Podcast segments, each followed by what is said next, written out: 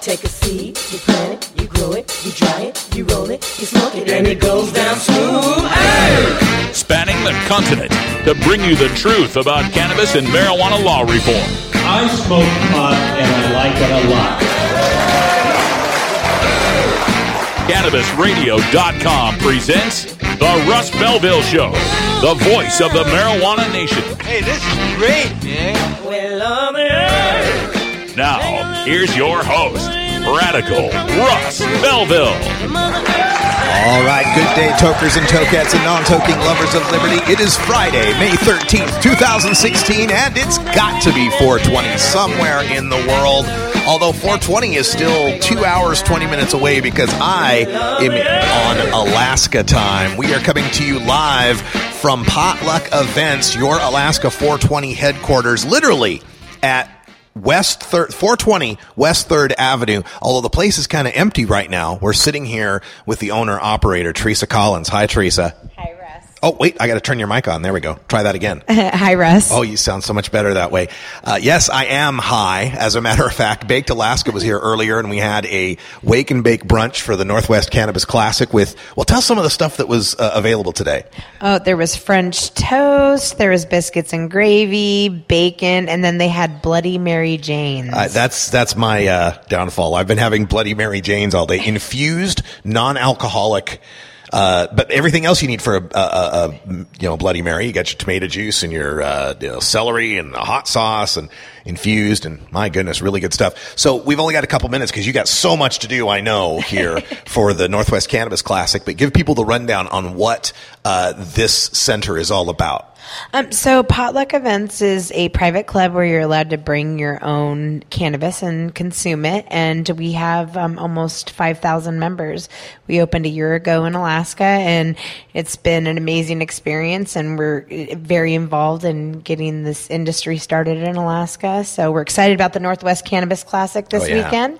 We're a sponsor and um, sponsoring the VIP parties and um, we'll have a booth. So it's going to be awesome. Northwest Cannabis Classics taking place uh, Saturday and Sunday at the Dena'ina Center. I'm emceeing, so I'll be uh, talking to all of the people that are uh, speaking and on panels and uh, doing the awards ceremony as well. Looking forward to that. And I got to say, Teresa, I I fly 200,000 air miles, 25 states. There is no finer cannabis club than this one right here. Well, thank you so guys are much, awesome.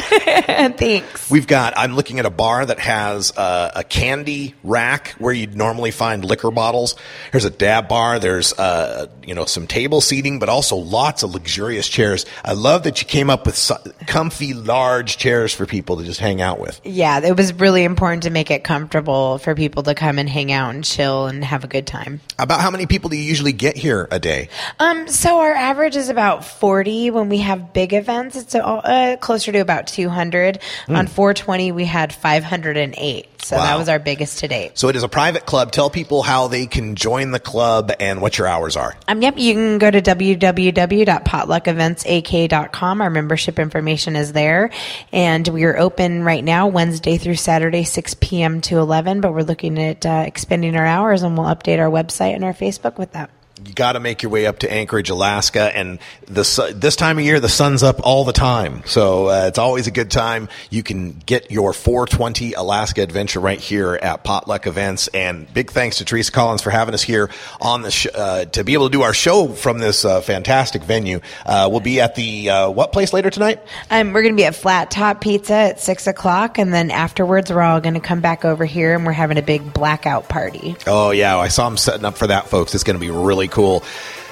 420 West 3rd Avenue, Anchorage, Alaska. PotluckEventsAK.com. Teresa Collins, thanks for having us here, and uh, we're going to take a break. Thank you for being on the show. All right. Thanks, Russ. All right. When we come back, we'll have our cannabis radio news and all the rest of our regular segments. Our guest coming up at half past, ironically enough, or coincidentally enough, I should say, Charlotte Green will be joining us talking about her Cannabis Diversity Summit. So stay tuned. You're listening to the Russ Belville Show live from Alaska.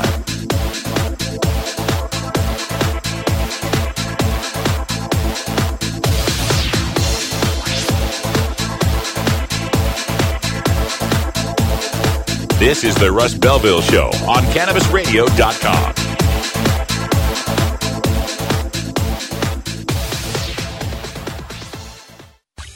Being green is good. Growing green is good. Making green is great. CannabisRadio.com.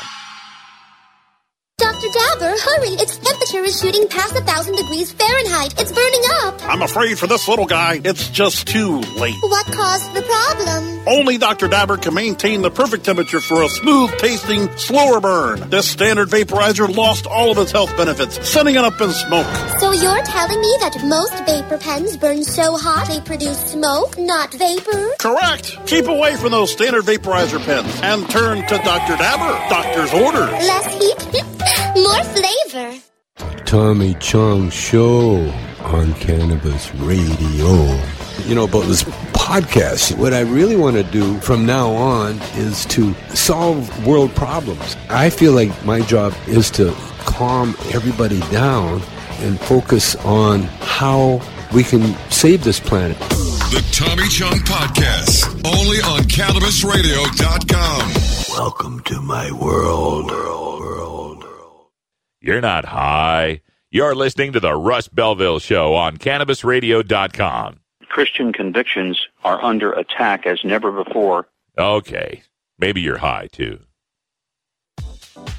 The Russ Belville Show is proudly sponsored by the Marijuana Business Association. The MJBA, called by NBC News the Cannabis Chamber of Commerce, is the fastest growing business association in the fastest growing industry in America. I've been working with the MJBA for years and I personally invite you to join the MJBA. MJBA also publishes the popular MJ Headline News on Facebook and the MJNewsNetwork.com and Marijuana Channel 1 on YouTube. Visit MJBA.net for more details.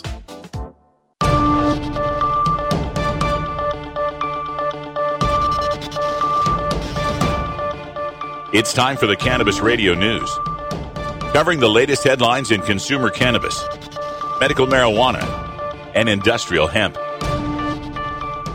Cannabis Radio News is now available exclusively at cannabisradio.com. Now, your marijuana headlines in 4 minutes and 20 seconds. This is Cannabis Radio News. This is your Cannabis Radio News for Friday, May 13th, 2016. Falcon, Colorado. A Colorado Springs area school district will now allow students who rely on medical marijuana to take doses at school. The Falcon District 49 School Board unanimously approved the policy Thursday. Parents or state licensed caregivers, but not school staffers, would be allowed to give students non-inhalable forms of marijuana, such as edibles and oils. All Colorado schools would be required to allow such medicinal marijuana use under a bill passed by state lawmakers and awaiting the governor's signature. Governor John Hickenlooper has said he supports it. Falcon's policy was inspired by the suspension of a disabled student who accidentally brought cannabis pills to school in his lunch. He uses medical marijuana to treat his seizures. Athens, Georgia. Chauncey Rivers, a sophomore defensive lineman for the University of Georgia football team, has been dismissed from the team for his third marijuana violation in seven months. Quote, it's extremely disappointing, head coach Kirby Smart said in a statement. He's been given previous opportunities to remain on our football team, but continues to exhibit a lack of good judgment and commitment to the standards we require and expect from our players. He's put himself in a difficult position, but we hope he finds a path that will provide some direction in his future. End quote.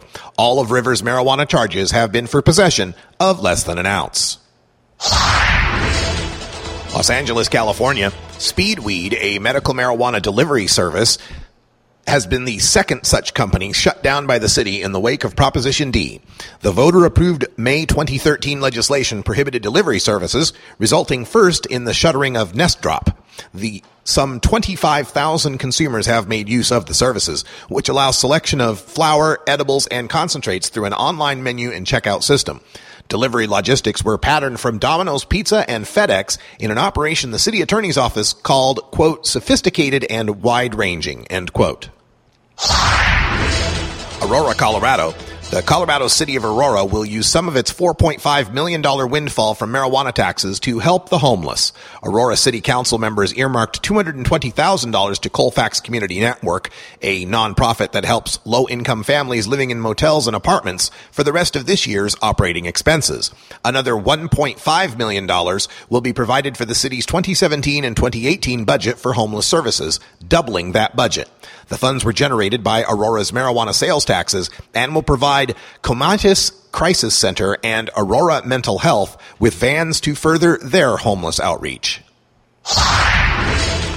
Walton, England, a wheelchair bound man growing cannabis to treat his chronic pain from a spinal tumor was shot in the chest by an attacker last September. Now he is facing prosecution in Liverpool Crown Court for maintaining an illegal Class B drug factory. Neil Burton, age 41, had been diagnosed with the tumor nine years ago, spent 14 months in the hospital, and then began smoking marijuana for the pain but debts to his suppliers eventually got him coerced into maintaining the grow operation in his home, according to his barrister. When Burton called the police after being shot, their investigation led them to the cannabis farm. The judge suspended both years of Burton's two year prison sentence, showing mercy on the man who spent another two months in the hospital after the shooting. Sydney, Australia, the Premier of New South Wales, Mike Baird, will open the United in Compassion Medicinal Cannabis Symposium, the first such medical marijuana expo in Australia. The conference, organized by an Australian mother who lost her son to cancer, takes place over two days at Rosehill Gardens in West Sydney. New South Wales recently passed legislation allowing the cultivation of medicinal cannabis and has already applied for a license to grow the cannabis under an Australian medical system. Anchorage, Alaska. Alaska will soon become the first state in the nation to allow customers to smoke pot and consume marijuana edibles at authorized retail stores. But rules governing this are still being hammered out with state regulators who considered regulations Wednesday. Any recommendations would be subject to public comment. Among the items regulators considered will be how to separate smoking areas in stores from the sales side. And then there's the question of what happens to the pot you buy to smoke or eat on the premises but don't finish. This has been your Cannabis Radio News for Friday, May 13th, 2016. I'm Russ Belville. Cannabis use isn't the only thing growing, so are we. Grow with us. CannabisRadio.com. The next generation of vaporizers has arrived. Vuber vaporizers are blazing the way with unparalleled technology for oil, concentrate, or dry flower pens. Providing unsurpassed customer service and expert craftsmanship, Vuber vaporizers use cutting edge technology, providing a power packed, smoother vapor with a lifetime guarantee. Experience vaporizing the way it was meant to be the Vuber way.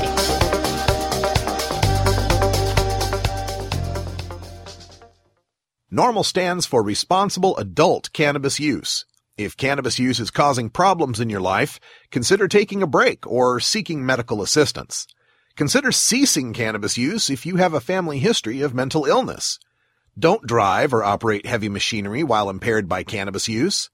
Cannabis use is not without risks, even though the risks are far less than those posed by legal drugs. Marijuana is not addictive, but listening to the Russ Belville show is.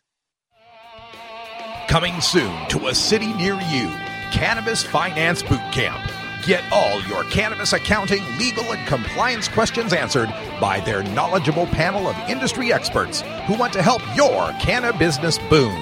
Whether you're a grower, dispensary operator, or a newcomer to the field, your cannabis business needs Cannabis Finance Boot Camp. For information on upcoming events, visit cannabisfinancebootcamp.com. The world of cannabis is evolving at a frenetic pace. The Russ Belville Show gets behind the headlines to take a deeper look at breaking news in our Cannabis Focus. Today in the Cannabis Focus, we take a look at the development of the cannabis laws in the state of California, where a new 2000 or a new legislation that's been passed, uh, the Medical Marijuana uh, Acts, the MMRSA, that uh, dictate by 2018 medical marijuana dispensaries will have to have these licenses. The problem that exists, though, comes to us from the most famous medical marijuana dispensary, which is Harborside Health Center, run by Steve DeAngelo. And the problem is this. Back in 2001, Steve DeAngelo was part of a 200 pound marijuana delivery, of which uh, DeAngelo received 10 pounds to distribute to other medical marijuana patients. Problem being, this was not California, this was Maryland and this was 2001, long before Maryland had a medical marijuana law. So he got uh, swooped up in this uh, cannabis buy and got convicted of felony possession of marijuana with intent to sell. Well, fast forward to 2016, and Harborside is the largest medical marijuana dispensary in the United States. And this new MMRSA law by 2018 that requires them to get a license says that the state can deny licenses to people who have drug felonies on their records. This could include 25 to 30 percent of the California Growers Association. That's 500 members uh, of cannabis cultivators in the state.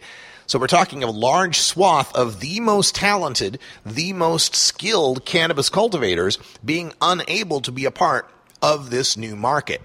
So it's an illogical regulation in the first place to bust people or to, to further punish people. To me, it seems if you got busted for cannabis cultivation back when it was illegal, then you've been punished. You've had your punishment. You did jail time or probation or paid fines or whatever it might have been. And you managed to get the black mark of having a felony on your record that makes it so much harder to get loans and credit and jobs and so forth, security clearances. But now to also deny those people an opportunity to take what they were doing and now put it into the legal business makes no sense whatsoever. Shouldn't the point of legalization be to bring people into the market, bring people into the economy, bring them into where it's regulated and taxed and inspected. And certainly, Harborside has been regulated and inspected and overseen. Uh, its operations have been cited by many as a model to be followed. So it's not as if Steve DeAngelo is trying to, you know, skirt the laws or anything. He's always been as, as above board and, and cooperative with the city of Oakland and the other cities that he works with. So that can't be the issue. And then, of course, there's the other unintended consequence of this, which is the uh, the consequence of our criminal justice system being racist in a systemic way, means that disproportionately the people who have been busted and convicted of these marijuana crimes are going to be minorities. So we, in effect, with these laws that disqualify people with the ability to grow cannabis or sell cannabis, to disqualify those who've already been busted is to de facto be racistly disqualifying many qualified people here in, in a disproportionate way. So it falls disproportionately, as I say, on the minority communities. This is something that's been addressed uh, there has been a bill that has been put forth by Assemblyman Rob Bonta. He's of Oakland. And people are calling it the Steve DeAngelo bill because it's been written in such a way that Steve DeAngelo could get a license. And that's great for Steve DeAngelo, but why don't we just change these laws so that anybody who's been busted gets a license? Should it just be an exception for the biggest fish in the pond? In fact, they don't even try to deny that was the point. Uh, in the law that was signed, uh, it said that they were putting this thing together, or sorry, not the law that was signed, but uh, the, the bill that they've put forth here has been put forth largely because they say DeAngelo is such a large economic mover in the state that it would hurt the state if we didn't allow him to have a license. So uh, that shouldn't that's part of the problem with our justice system as well is that this whole money talks attitude that somebody who's got millions of dollars in dispensary sales could get a different system of justice than the guy who got busted running a small operation out of his house or you know selling on the street so why do we do this if you ask me we should be doing precisely the opposite of this we should be adding points to people's uh, applications if they've been busted in the past, if they've had to serve time in the past. This ought to be a form of reparations to our drug war POWs, to those who were caught up in the criminal justice system busting them for something that never should have been illegal in the first place. This should be a way that, this could be a way that we could also help those minority communities that have been so devastated by the war on drugs by disproportionately awarding the licenses to those people, to the people who've been most affected, to the people whose lives have been busted, whose families have been racked by their convictions for marijuana crimes that should not be crimes. And for those who did those same activities but didn't get busted? Do you feel that that's unfair? Well, you didn't get busted. You didn't have to have your life overturned and you managed to make some prohibition profit while you were doing it. So I wouldn't complain too much about my affirmative action plan for helping people who were busted for weed.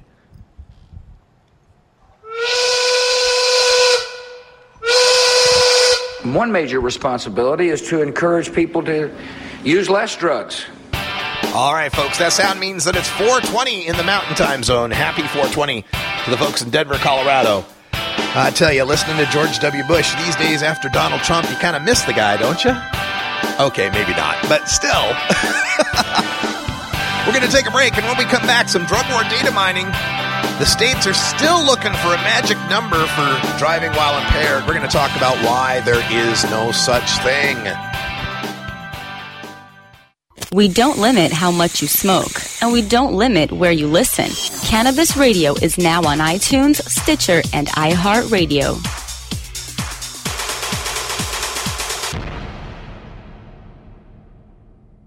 Dr. Dabber, hurry! Its temperature is shooting past a thousand degrees Fahrenheit. It's. I'm afraid for this little guy, it's just too late. What caused the problem? Only Dr. Dabber can maintain the perfect temperature for a smooth tasting, slower burn. This standard vaporizer lost all of its health benefits, sending it up in smoke. So you're telling me that most vapor pens burn so hot they produce smoke, not vapor? Correct. Keep away from those standard vaporizer pens and turn to Dr. Dabber. Doctor's orders. Less heat, more flavor. Chronicling the latest cannabis industry news and headlines. Well, with four states with tax and regulate and the District of Columbia. The state of cannabis. Oh my God, it's refreshing. We have people that generally wouldn't speak on behalf of cannabis for fear of retribution, fear of losing your practices, fear of, of many of those things, and, and find ourselves in, in a, a place that we finally can. Bringing you fact based news and views and keeping listeners on the pulse of what's happening in the industry today. The state of cannabis. On demand anytime, only on CannabisRadio.com. You're not high. You're listening to the Russ Belville Show on CannabisRadio.com. They're bringing drugs. They're bringing crime. They're rapists. And some, I assume, are good people. Okay. Maybe you're high too. New beginner guitars and banjos are often constructed much better than ones built before your time. Why struggle? Get a new instrument or fix the old one. The trusted professionals at the Fingerboard Extension will evaluate your instrument for free. Repairs are priced for people who work for a living. Stop by the Fingerboard Extension downtown Corvallis at 120 Northwest 2nd Street today or check out its inventory on the web at fingerboardextension.com.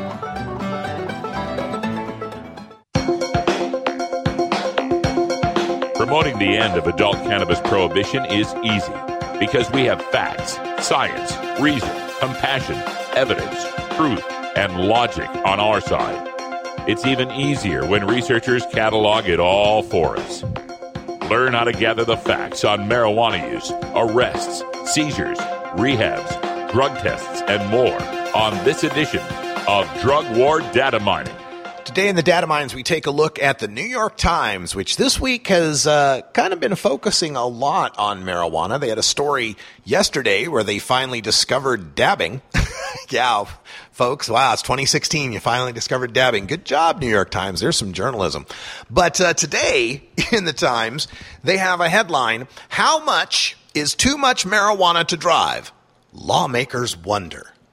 And lawmakers can continue to wonder because there is no answer to that. They begin with the comparison to the breathalyzer and the 0.08 blood alcohol content that, that marks someone as too impaired to drive in all 50 states.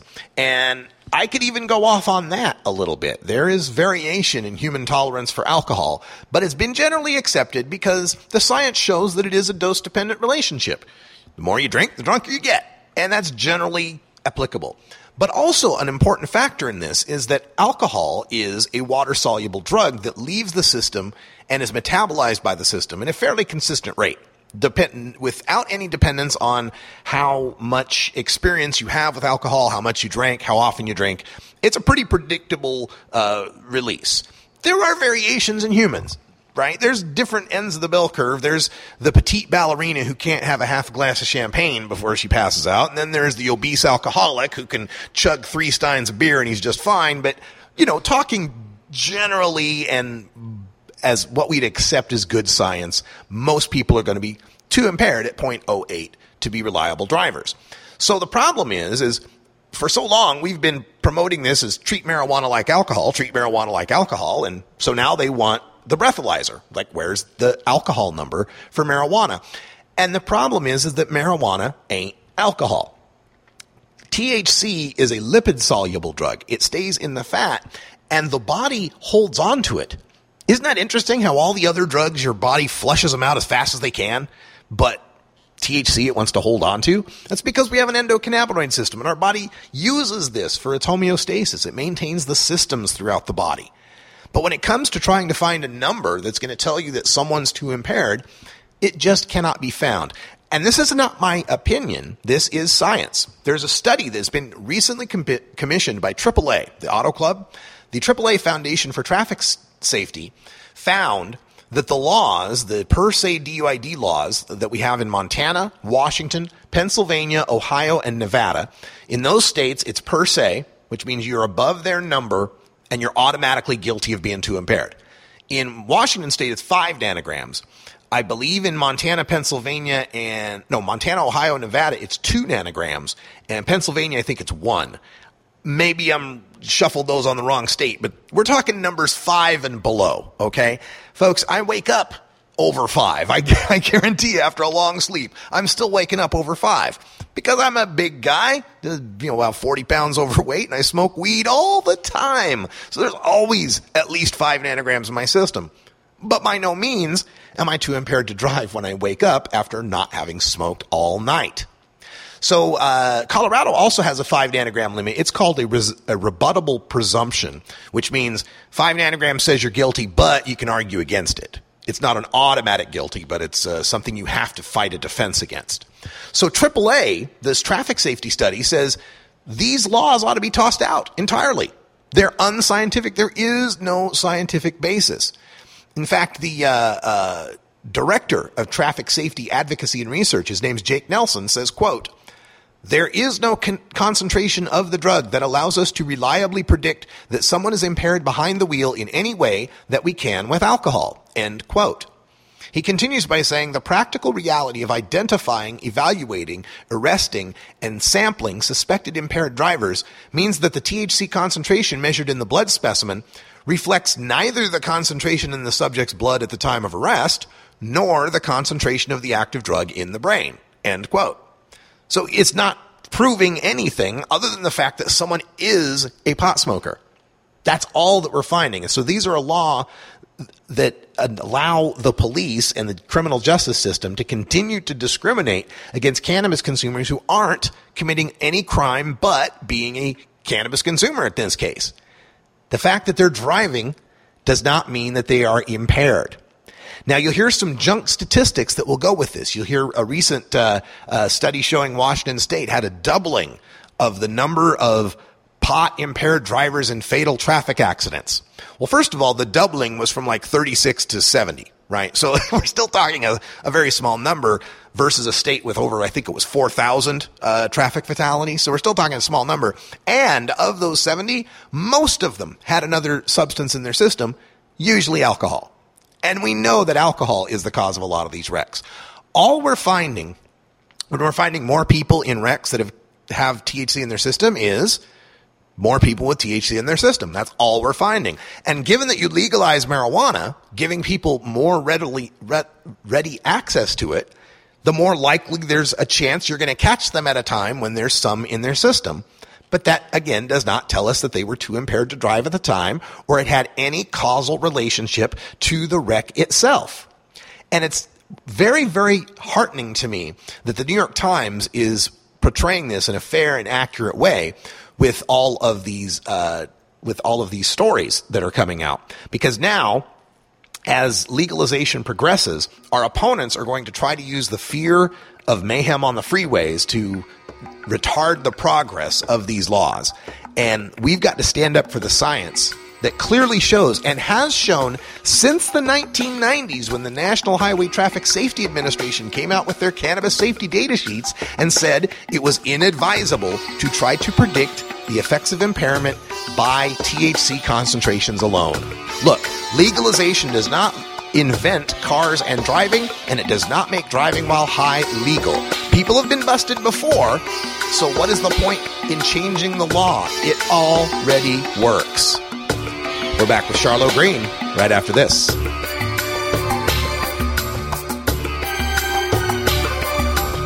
This is the Russ Belville Show on CannabisRadio.com.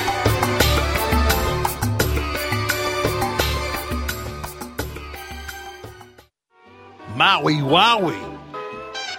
Acapulco Gold. California Kush. Our strains stretch everywhere too. This is the Cannabis Radio Network. The next generation of vaporizers has arrived. Vuber vaporizers are blazing the way with unparalleled technology for oil, concentrate, or dry flower pens. Providing unsurpassed customer service and expert craftsmanship, Vuber vaporizers use cutting edge technology, providing a power packed, smoother vapor with a lifetime guarantee. Experience vaporizing the way it was meant to be the Vuber way.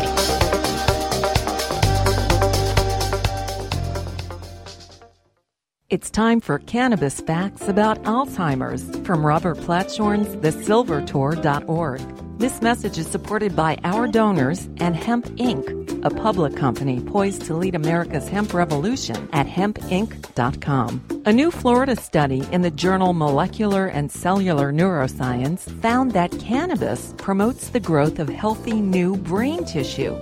It can slow the effects of Alzheimer's and may, in fact, be able to halt it entirely. A long term study by Ohio State University's Professor Gary Wenk concludes that people who regularly use marijuana get Alzheimer's at a much lower rate than others. This was Cannabis Facts from the silvertour.org, an educational nonprofit supported by our donors and Hemp Inc., a public company poised to lead America's hemp revolution at hempinc.com. The Russ Belville Show. Chat is for friends 18 and older. We expect our chat to be civil, mature, and free from excessive profanity. If you don't like these rules, there are approximately 6 billion other chat rooms with lower standards that you can visit.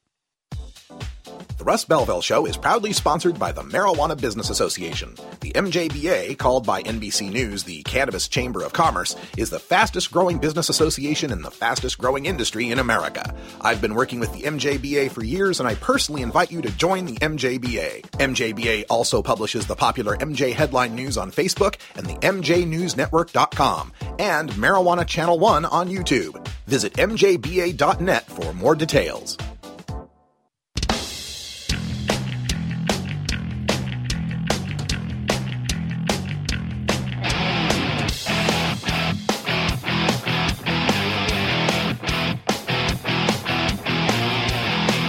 Activism begins with ACT. The Russ Belville Show features the stories of hardworking grassroots activists working for an end to prohibition in today's activist agenda. Welcome back, everybody, for the Activist Agenda. We bring you one of my favorite Alaskan activists, and it's just odd that I'm up here in Alaska and she's not. But we've got on the telephone, Charlo Greene is joining us. Hello, Charlo. Hey there. Hey, how's it going? It, it's fantastic. What a beautiful place you got up here. And uh, where are you calling us from, by the way?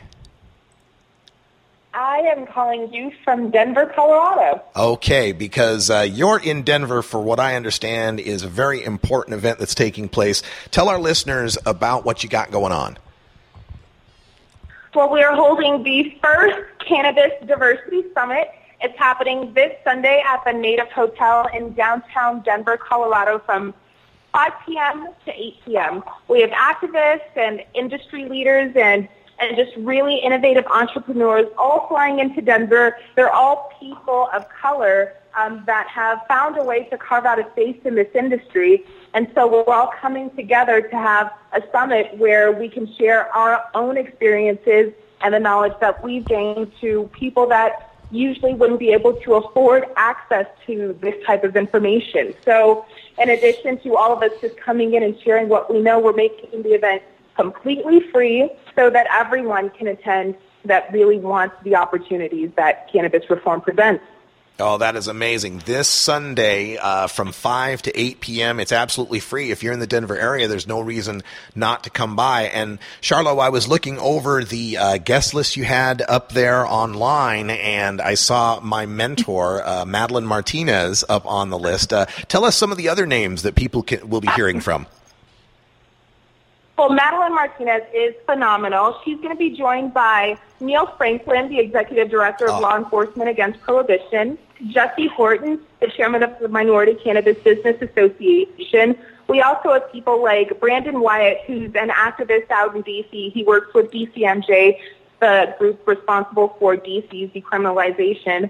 Um, he's coming out in addition to um, other entrepreneurs like Mojiwana. That's the new text messaging emoji app that was actually created by a woman that lives out in Texas, um, an activist of color out that way. So she'll be joining us as well. And we have Jay Cabrera from the Legalize Ohio 2016 movement and just a number of really, really um, great people. We have doctors as well, Dr. Rachel Knox, Dr. Lakeisha Jenkins, and um, also a youth activist from D- activist from DC that's been working in the Capitol and around the Capitol for, for years now. So, so it's a really well-rounded group, and we're planning on instead of it being like every other summit or panel, instead of, of it feeling that way, it's going to feel a lot like a, a group conversation. So the set will look like a TV show set with a couch where everyone joins me on their specific panels, be it the medical panel, the criminal justice panel, the entrepreneurship panel, or advocacy. And we open it up and have a fluid conversation where members of the audience can come in and voice their opinions and their questions and get answers from the people that should have them in real time. Mm. So it should be a really, really interesting, um, really progressive feeling event that everyone should be able to walk away with some piece of, of new knowledge they, they didn't have when they came. We're speaking with Charlo Greene. You remember her from Alaska, the fuck it, I quit lady who inspired so many of us with that act. I got to tell you, so many people have wanted to do that in their life. And Charlo, you kind of are a double threat, uh, a woman of color. And one of the things that we've found so far in the cannabis industry is a, a representation of women in the top uh, executive levels at a much greater concentration than men. I think it's still just 40%, but like in the, in the mainstream, it's like 13 or something like that. So, uh, what would you take from that to bring to the other side, the, the getting more minorities involved in the industry and maybe address some of the, the regulatory hurdles that get in the way?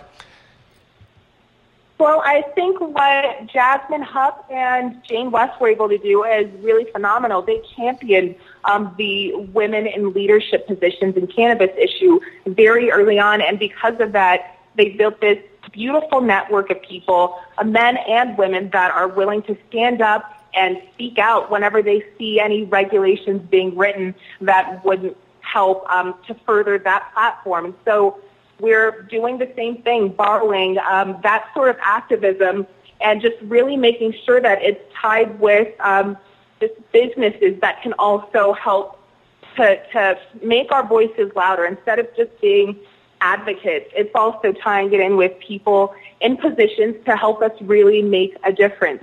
So I think that part is key is just us that know that are on this side of the equation being really active and reaching back out to members of our communities and letting them know it's okay, letting them know the opportunities are here, but that they won't be here now. So there's a level of personal responsibility that all of those um, of us that are taking um, out the time to attend the Cannabis Diversity Summit um, this Sunday um, that we realize needs to be addressed and needs to be owned. So we're we're taking that responsibility uh, responsibility upon ourselves to reach back, and we're counting on the industry to to join arms with us and speak out against these insane barriers of entry that only continue getting higher and higher, which we know isn't going to allow an inclusive industry to form.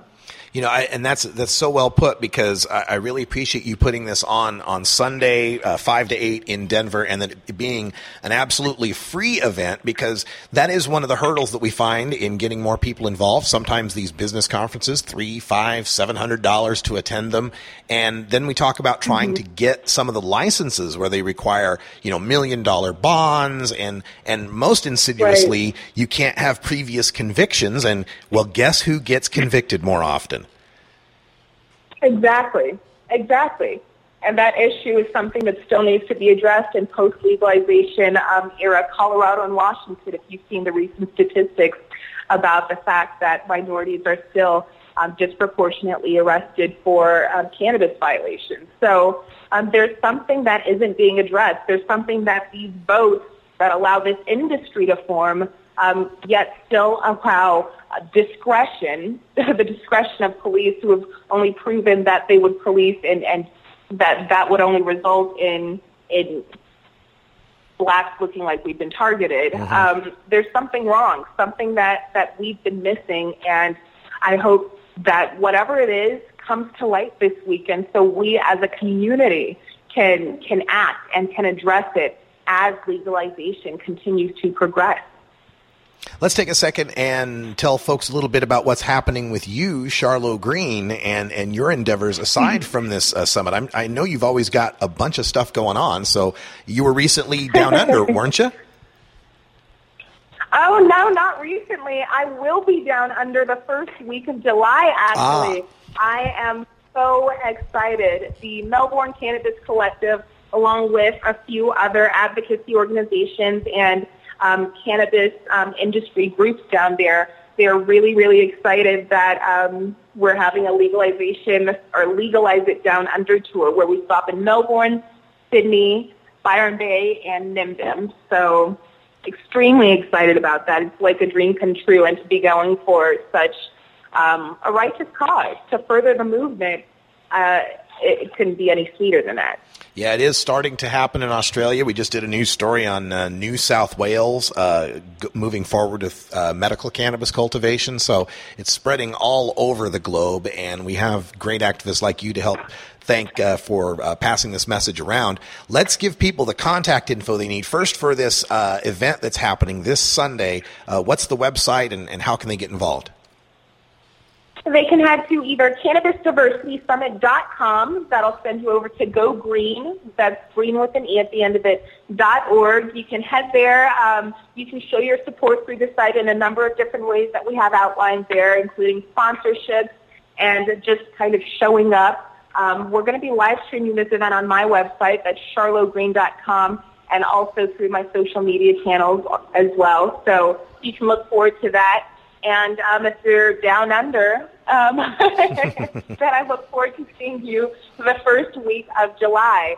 But you can look out for that and um, a number of other projects, including my show, Charlotte's Place, which is actually what we're down in Denver shooting for for the next couple of weeks. Um, yeah, so it's a talk show focused on exploring the world of weed, kind of like what you do, except we're going to be stationed um, right here in, in Denver, it's looking like. So Fantastic. Are you doing? Is, is this a, a video program? It is, Okay. absolutely. Yeah, We've been doing a ton of different interviews. Next time you're in town, I would love, love, love to have you. Oh, yeah, I'll- I'll- I, for one, yeah, I'd just like to thank you for being the cannabis crusader out there, going to the places that, that we need um, representatives just looking into these stories and, and shining a light on them. You're a trusted voice in the industry, so keep doing what you do. Oh. I really appreciate it. Well, Charlo, thank you so much, and, and good luck with your video show because you certainly have the face for video. I'm going to stick with radio. you, you do radio, I'll do TV. We'll link up and, and come up with something powerful. That sounds great. Check out this uh, d- the Diversity Summit happening this Sunday, 5 to 8. You can go to Go Greene with an E on the end, gogreen.com for more information. And uh, I am Charlo Greene on Twitter. Anything else we need to tell them? Um, that'll do it. Live stream the event at charlogreene.com, and I just look forward to connecting with all of you. It was great chatting, Russ. Thank you, Charlo, and uh, loving it up here in Anchorage, Alaska, got to tell you. Good. Enjoy your time there. All right. Charlo Greene, everybody. We're going to take a break, and uh, when we come back, we'll have time for the uh, radical rant, and uh, we're going to go off on what I'm sitting in right now, a cannabis club, and why are the Pacific Northwest and Colorado so afraid of this? It's uh, the most wonderful thing ever. We'll tell you a little bit about it when we come back. You're listening to the Russ Belville Show live on CannabisRadio.com from Anchorage, Alaska.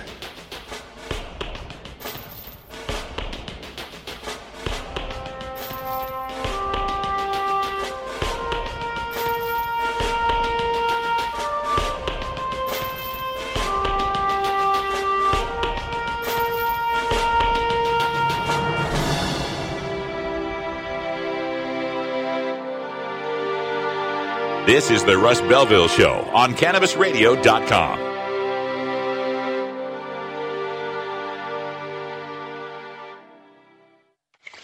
How high do you like your profit margin? CannabisRadio.com.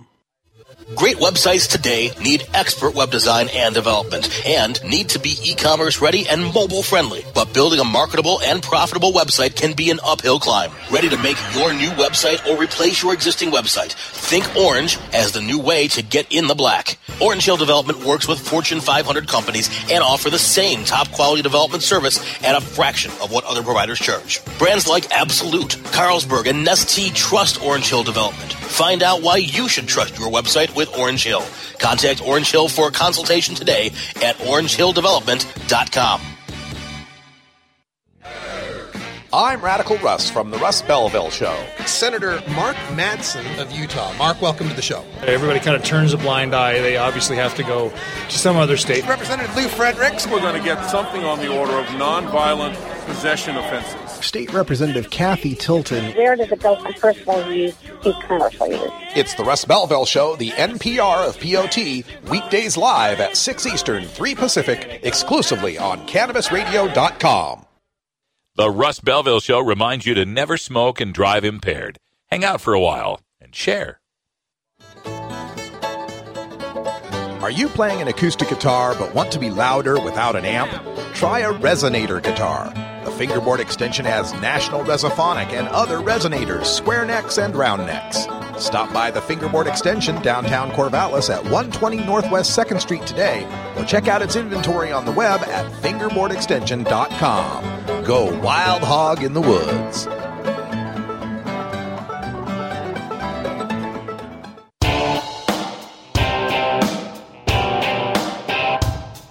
Must wage what I have called total war against public enemy number one. I support a change in law to end federal criminal penalties for possession of up to one ounce of marijuana.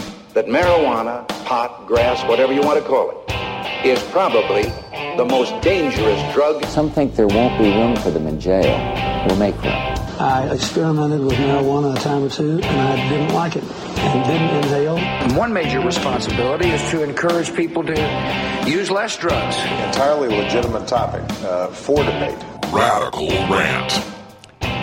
Well, after my last couple of weeks in South Carolina, Georgia, Florida, and Texas, it was sweet relief to touch down in Anchorage, Alaska for this weekend's Northwest Cannabis Classic. Alaska is the only so called red state to pass marijuana legalization so far. My first order of business was to make my way to 420 West 3rd Avenue, the apropos address of Potluck Events. It's Anchorage's 420 headquarters, a private club that serves as a national model for what a cannabis lounge can be. Aside from the address, though, the public would be hard pressed to identify the club. It's housed in a nondescript brick warehouse style building, part of a retail marketplace in the city's downtown. There are no windows, and the entrance is festooned just with a medium sized sign over reflective tinted glass doors. There are no giant neon pot leaves or blaring stoner imagery to frighten tourists or pearl clutching pot haters. Inside, you've died and gone to marijuana heaven. The lounge is quite large and open. A huge political sign with a giant 2, which was their legalization initiative's number on the 2014 ballot, welcomes you upon entry, signed in black sharpie by the dozens of activists who helped make legalization happen. After being carded and paying the $5 daily membership fee, or you can get a monthly membership, which is $10 for veterans and patients, or $20 for the public, you enter the lounge. The main floor is generously outfitted with large, plush, comfortable easy chairs. The chairs are arranged in a grid pattern surrounding large wooden coffee tables appointed with silver serving trays and glass goblets that serve as ashtrays. The walls are decorated in some great local art, as well as classic reefer madness style anti marijuana pulp fiction covers from the 1930s.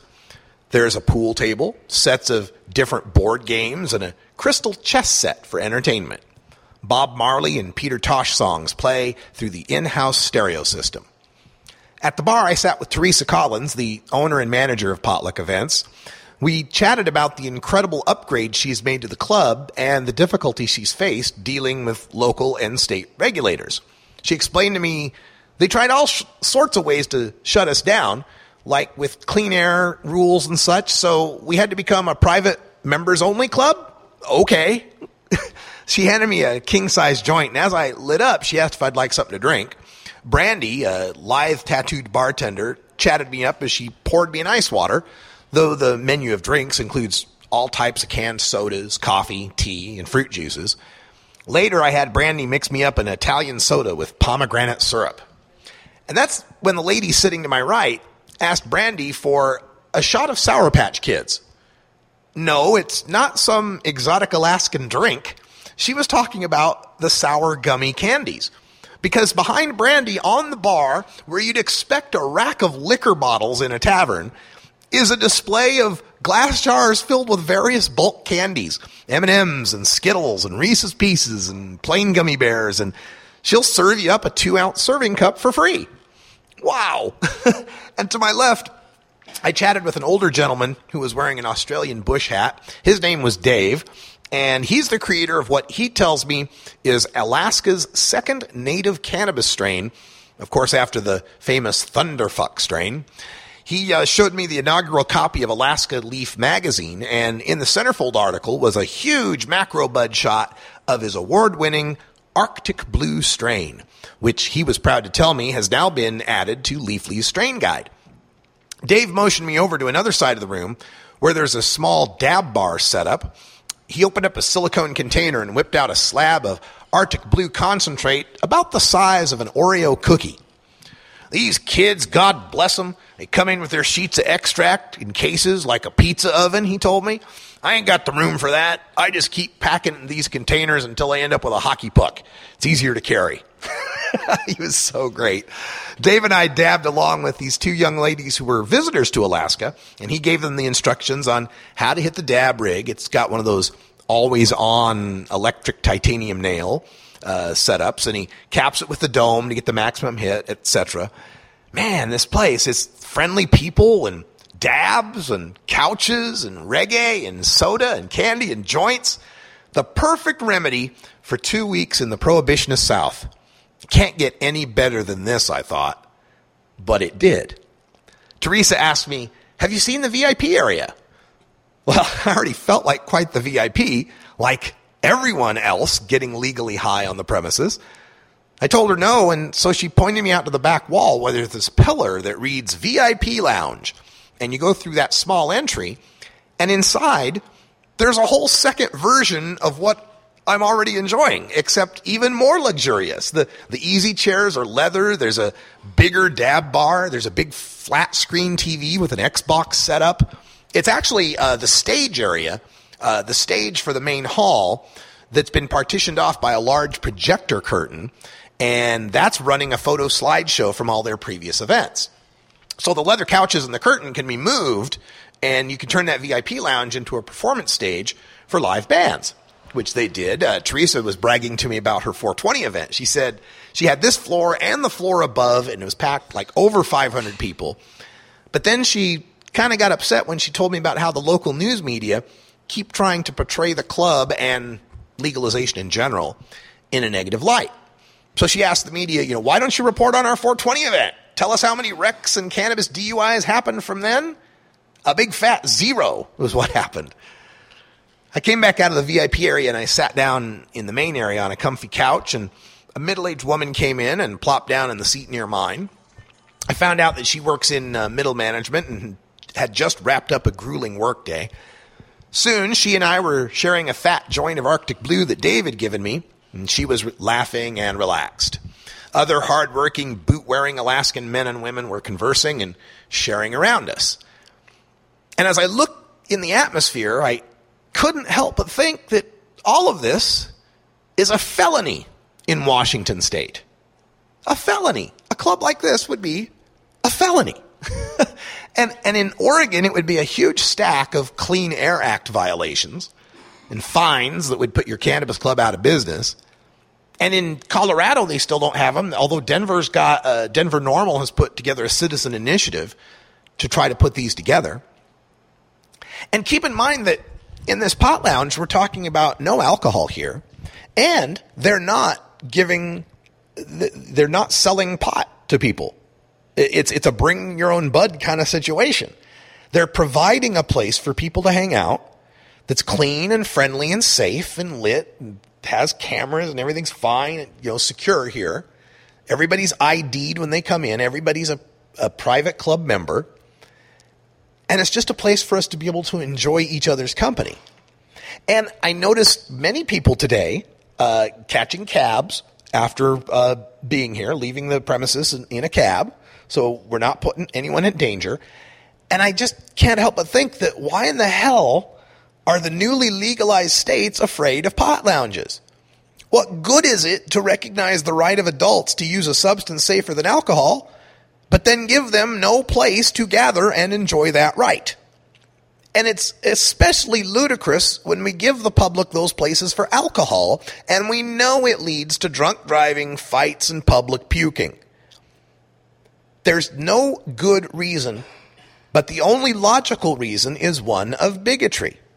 It's one of canna bigotry, of the idea that we're doing something immoral or wrong or dirty or evil and it can't be countenanced. It's this idea that legalization is just deciding that we don't want to lock people up, but my goodness, we can't approve of it. We can't, we can't give it any imprimatur of decent social behavior. It has to still be stigmatized. It has to still be demonized. And I'm here to tell you that there's no reason for that to occur anymore. And that continuing to do so just will continue to foster the worst parts of marijuana prohibition that we want to see ended. We don't want to see uh, situations where people are toking up in the public parks or on the public streets. But if you give tourists and renters no place to be able to use their cannabis, they're going to do those things. They're going to sneak off in the alleys. They're going to do the same sort of surreptitious behavior in using their cannabis as they always have under prohibition. It's time to end this canna bigotry and time for us to recognize that it's okay that adults can be adults. And if we've recognized that they can have cigar bars and alcohol bars, there's no reason to deny marijuana bars.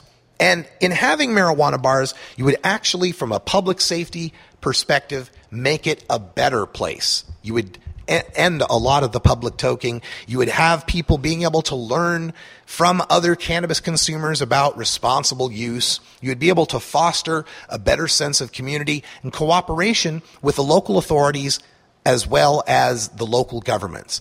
And there's no reason these can't benefit our society as well. They're not even talking about being able to sell the stuff. They're just talking about having a private place where people can use the stuff. And it seems to me this society should mature to the point where we can recognize that. If a state has gone to the trouble of act, asking its voters to end the cr- criminal prohibition on marijuana, then it's time to start treating the people who use marijuana with the same rights, responsibilities, and respect that we give to alcohol and tobacco consumers. Well, folks, I'm Radical Russ, live here from Anchorage, Alaska, and uh, that's all the time we got for today. No hour two for today's show because we have preparations for an event happening uh, uh, at a pizza parlor here, uh, another event that's taking place for the Northwest Cannabis Classic. I'll be emceeing the Northwest Cannabis Classic over the next couple of days. Got my presentation on marijuana and civil liberties, and I'm hosting. I'm the host of the events show, the uh, the uh, award show, I should say, at the end of the event. For everyone here at Potluck Events in Anchorage, Alaska, and CannabisRadio.com, I'm Radical Russ. Thanks for joining us, and until next time, take care of each other, tokers. This is the Russ Belville Show. The Russ Belville Show is blogging and podcasting daily at radicalruss.com.